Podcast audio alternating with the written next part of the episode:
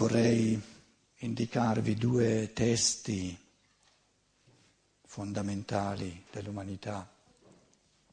Molti di voi li conoscono.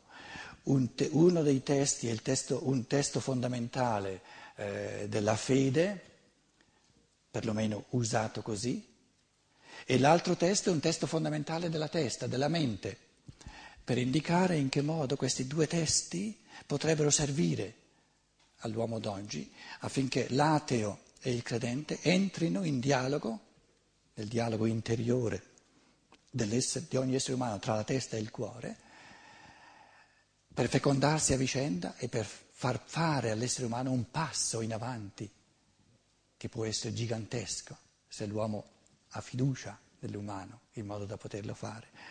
Il primo testo è il Vangelo di Giovanni, il quarto dei, dei quattro Vangeli tradizionali del cristianesimo, un testo fondamentale dell'uomo credente, anche per la Chiesa cattolica.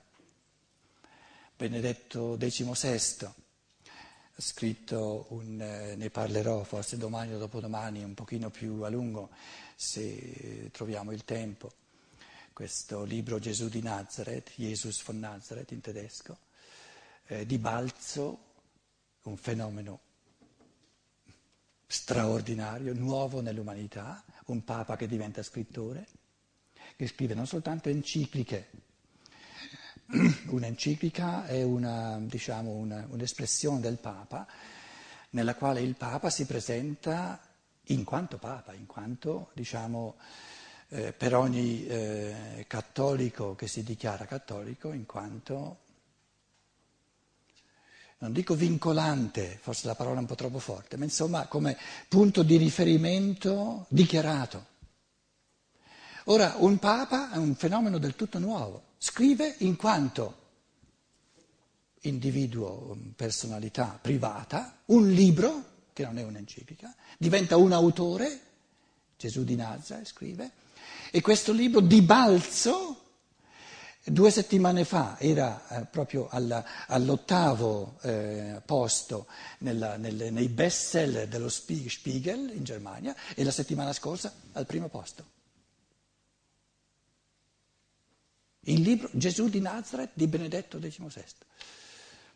Papa tedesco, se volete, certo si spiega anche eh, eh, dal fatto che, che, che, sia un Papa tedesco nato in Germania, eccetera, no? la sua lingua materna è il tedesco. Però non, non, c'è mai stato, nella, diciamo, in duemila anni di cristianesimo, di cattolicesimo, un Papa che scrive un libro, quindi come autore, non come Papa, dove esprime, tra l'altro, eh, diciamo, anche i suoi pensieri su tutta l'esegesi moderna, citando eh, personaggi eh, uno dopo l'altro, dei autori moderni che anch'io ho studiato, diciamo, in filosofia e in teologia, e che di, di, proprio di balzo in queste, in queste categorie, diciamo, in queste liste che, che, non hanno nulla a che fare con i credenti, lo Spiegel è la, rivista più letta in, in Germania, in, in primo piano. edito da Herder, questa casa editrice cattolica in Germania. Qualcuno di voi la conoscerà, anche qui a Roma da sempre c'è, sta, c'è un piccolo centro. In questo testo del Papa, del Papa di adesso, su Gesù di Nazareth, il Vangelo di Giovanni, cui voglio, a cui voglio fare un accenno, c'è all'inizio sul Vangelo di Giovanni, siccome è molto diverso dagli altri, dagli altri, Vangeli, dai sinottici, come si chiamano, c'è una specie di, diciamo, di sintesi di tutta la ricerca storica che chiede fino a che punto questo Vangelo sia affidabile come, diciamo, come racconto di fatti storici e poi entra nel merito delle, diciamo, dei contenuti del Vangelo di Giovanni e parla soltanto delle di, di großen Bilder, le grandi immagini del Vangelo di Giovanni, l'immagine dell'acqua, l'immagine della luce.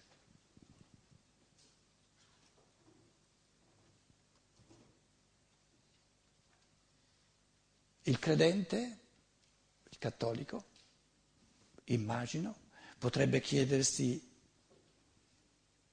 Devo credere a quello che il Papa qui scrive, scrive come eh, dice lui stesso nella prefazione, dice sono le mie opinioni personali. Se il Papa è un autore, come altri autori, che esprime sue, i suoi pensieri, allora la Chiesa cattolica non, non è più un'istanza vincolante, sono domande che possono sorgere. Perciò questo fenomeno è veramente nuovo nell'umanità. E dice nella prefazione, ognuno ha il pieno diritto di, di, contraddirmi, di pensarla diversamente, gli chiedo soltanto quel minimo di simpatia che si richiede per capire un autore, un, un libro. Perché se uno già in partenza ha antipatia non, non, non entrerà in merito ai pensieri più di tanto. Questo fenomeno mi pare di, culturalmente, visto culturalmente, di enorme importanza perché è nuovo. Abbiamo alle spalle, 1870, la dichiarazione del dogma dell'infallibilità del Papa e in fondo questo gesto di Benedetto XVI per l'uomo credente, per il cattolico, e la Chiesa cattolica ha nella cultura italiana, lo vedremo domani e dopodomani, una funzione importantissima che, che un cabarettista dica, faccia un paio di affermazioni sulla Chiesa cattolica e che l'osservatore romano no, non sia capace di ignorare questo cabarettista, in Germania sarebbe proprio un fenomeno così assurdo, impensabile. Questo sta a dire come in Italia eh, non c'è questa distanza, diciamo, pacata, distanza nei confronti della Chiesa cattolica e che il cattolicesimo è molto ancorato alla Chiesa. Altrimenti la cosa più intelligente sarebbe quella di lasciare a ogni cabarettista la libertà di dire quello che vuole e soprattutto di ignorarlo. Perché nel momento in cui tu diciamo, lo metti sull'osservatore romano, gli dai un'importanza che proibisce a ogni cabarettista di sentirsi libero di dire le baggianate che vuole. Ma allora non avremo più cabarettisti. Allora dobbiamo, dobbiamo metterci d'accordo che questa espressione culturale no? di pluralità Così come c'è a Carnevale la possibilità che ognuno fa un po' quello che... Eh, allora non, non, non, è più, non, è più, concessa. Se ognuno che diciamo, eh, dice la sua subito viene messo come terrorista. Sta a indicare che la, diciamo, la temperie di, di, di dialogo tra cultura cattolica e cultura laica avrebbe bisogno di di maggiore umanità, di maggiore pacatezza, soprattutto di, di una maggiore capacità, e, e, sono convinto che le persone la cercano, di vedere non soltanto ciò che divide, ciò che è diverso, ma di vedere anche ciò che si ha in comune, perché se si mette l'accento non meno su ciò che si ha in comune, il diverso diventa un arricchimento reciproco. Se invece si, si disattende ciò che si ha in comune, allora la, la, diversità viene talmente sottolineata che diventa una guerra reciproca, diventa un, un osteggiarsi a vicenda e quindi uno sminuirsi a vicenda, invece di un arricchirsi a vicenda.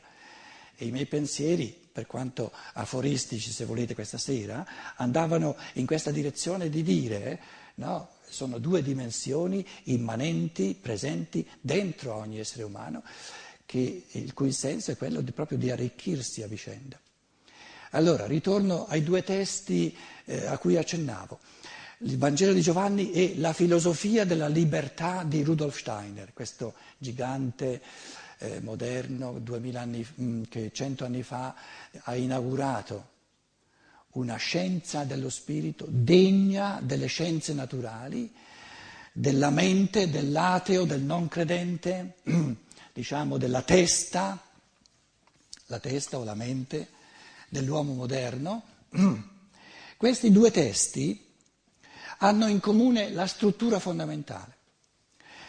La prima parte del Vangelo di Giovanni presenta il cosiddetto Cristo, a noi non interessa se venga chiamato Cristo o no, come logos. Ups. E la seconda parte maggiormente come la, la, il nome di questo Cristo è io sono.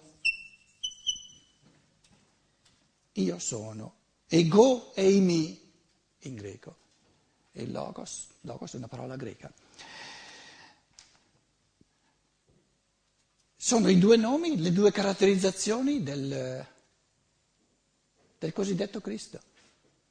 Credi tu in Cristo? Sei un credente? Che significa? A che cosa credo?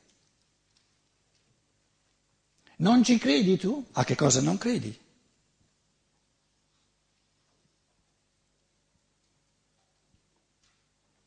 Il credente e il non credente si conciliano, se si mettono da sé, se, se, potrebbero riconciliarsi molto più facilmente se lasciassero da parte la parola Cristo, che è diventata non più usabile, perché la parola Cristo crea più confusioni di quanto, di quanto sia utile, e si dicessero, ma ciò che tu chiami il Cristo è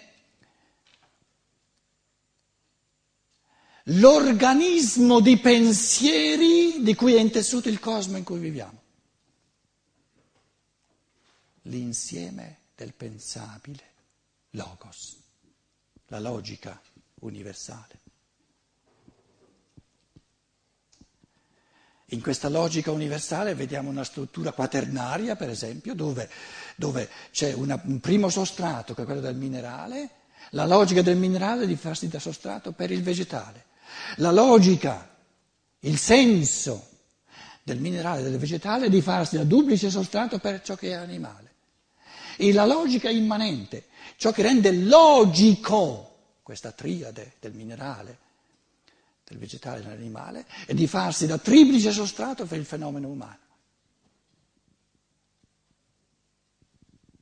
E l'insieme della logica, ciò che rende logico convincente alla mente tutto ciò che esiste è l'uomo nella sua evoluzione. Tutto ciò che contribuisce all'evoluzione umana è logico, convincente, pieno di significato. Ciò che non contribuisce all'evoluzione dell'uomo è illogico, insensato. Credi tu nel logos? Se non credi nel logos, non credi nell'uomo, non credi nel significato non credi nel significato. Logos è il significato, dove tutto trova il suo significato. E tutto trova il suo significato nell'uomo. Allora, logos è il cammino della mente in quanto la mente è chiamata... Logos è l'insieme della verità.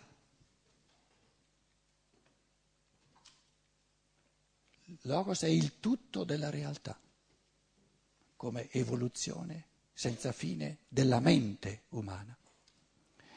Secondo, la seconda dimensione di questo bravo Cristo è che ogni essere umano è un individuo unico. Io sono un io diverso da ogni altro io, altrimenti non potrei dire io.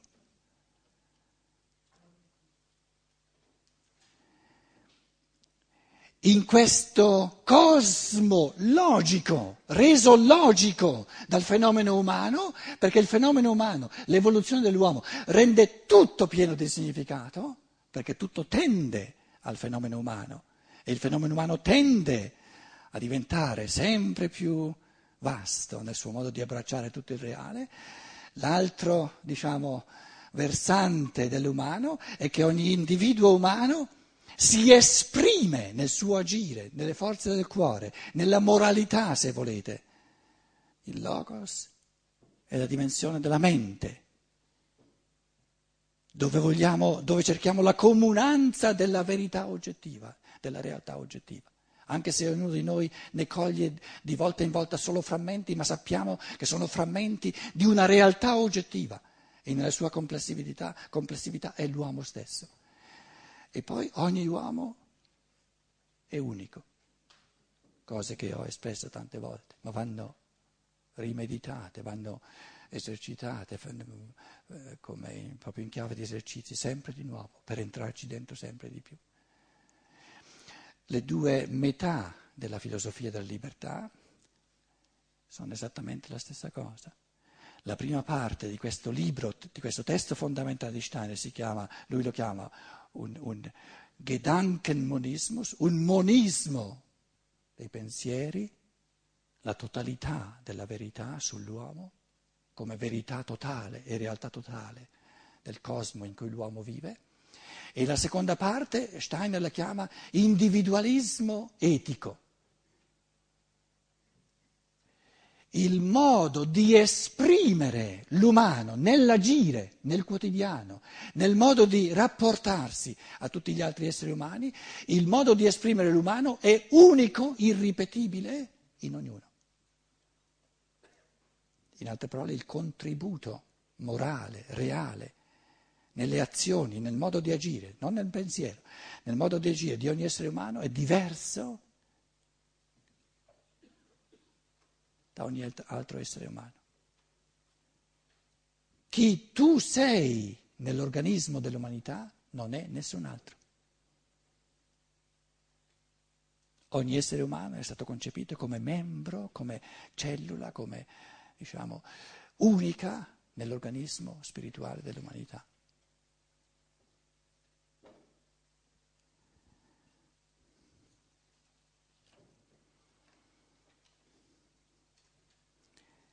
Se guardiamo alla, al passato dell'umanità, al passato della fede, della credenza, prendiamo l'induismo e il buddismo. Nell'induismo c'era il Brahman come realtà universale e l'uomo inserito ancora neanche minimamente individualizzato, inserito in questa realtà universale. 500 anni prima, eh, diciamo, del, dell'era da cui noi cominciamo uh, da zero, ai tempi del Buddha, nel buddismo originale però, il buddismo di oggi eh, ha recepito tanti aspetti di questi 2500 anni, quindi parlo del Buddha in quanto vissuto 2500 anni fa.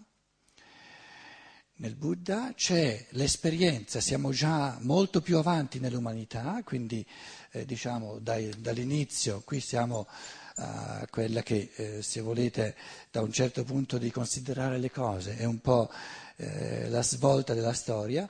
500 anni prima di Cristo, adesso siamo a 2007 anni dopo di Cristo, 500 anni prima di Cristo, c'è già una, una esperienza incipiente, non soltanto di essere inseriti in questa logica universale del Brahman, ma anche di essere un io singolo.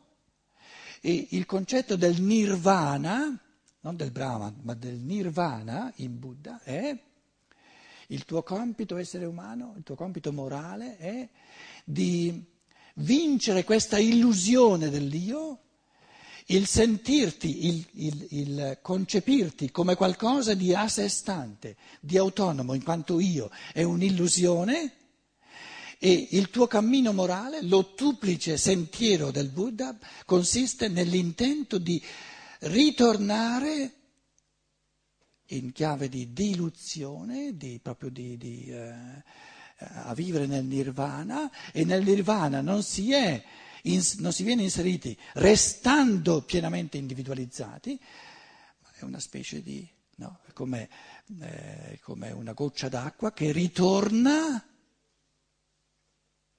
nel mare. 500 anni dopo, questa affermazione nel Vangelo di Giovanni, in un modo molto forte, la chiamata dell'essere umano è dal lato della mente, di universalizzarsi sempre di più, di abbracciare sempre di più l'oggettività, la logica universale, il significato di tutte le cose, dentro a tutte le cose, il significato unitario di tutte le cose, dentro all'uomo che le unifica tutte in un organismo di significato unitario, però l'altra, questa se volete è la dimensione eh, del, no, del non credente, della testa, della mente, ma la dimensione del cuore, quella morale, quella dell'amore, è la chiamata di ogni essere umano a diventare sempre più un individuo autonomo. Questa, questo che eh, Steiner chiama individualismo etico e la fiducia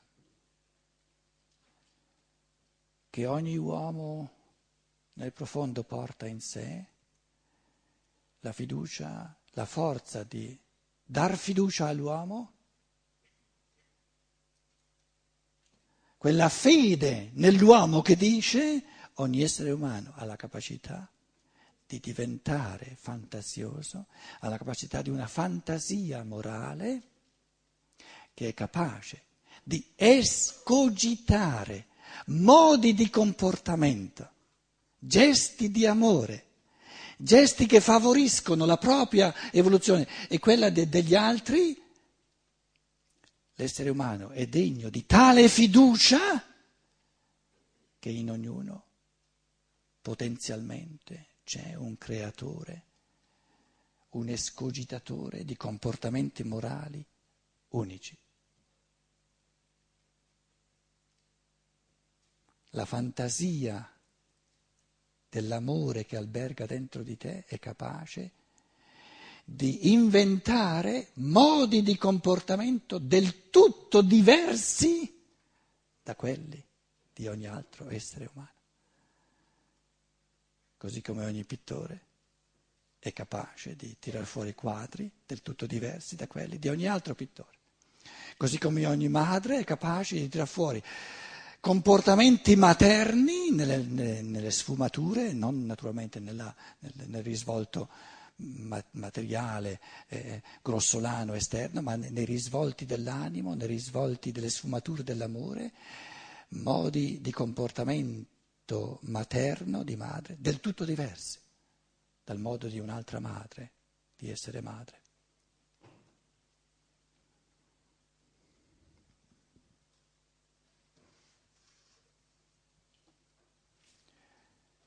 Se il non credente chiede al credente, credi tu nel Cristo?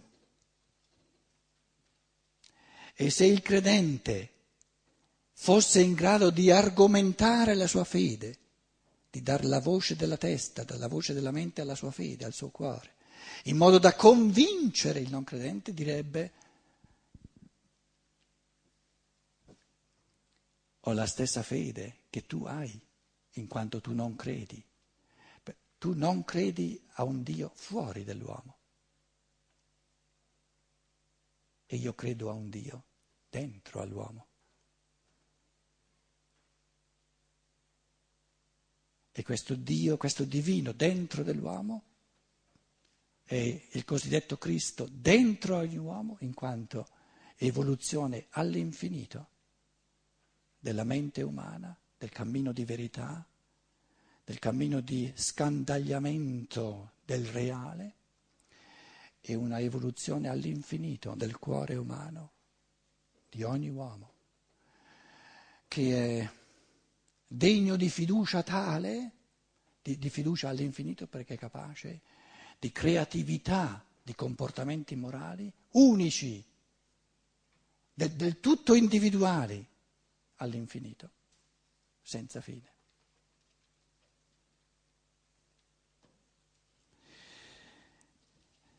Facciamo una decina di minuti di pausa e poi la parola a voi. Grazie.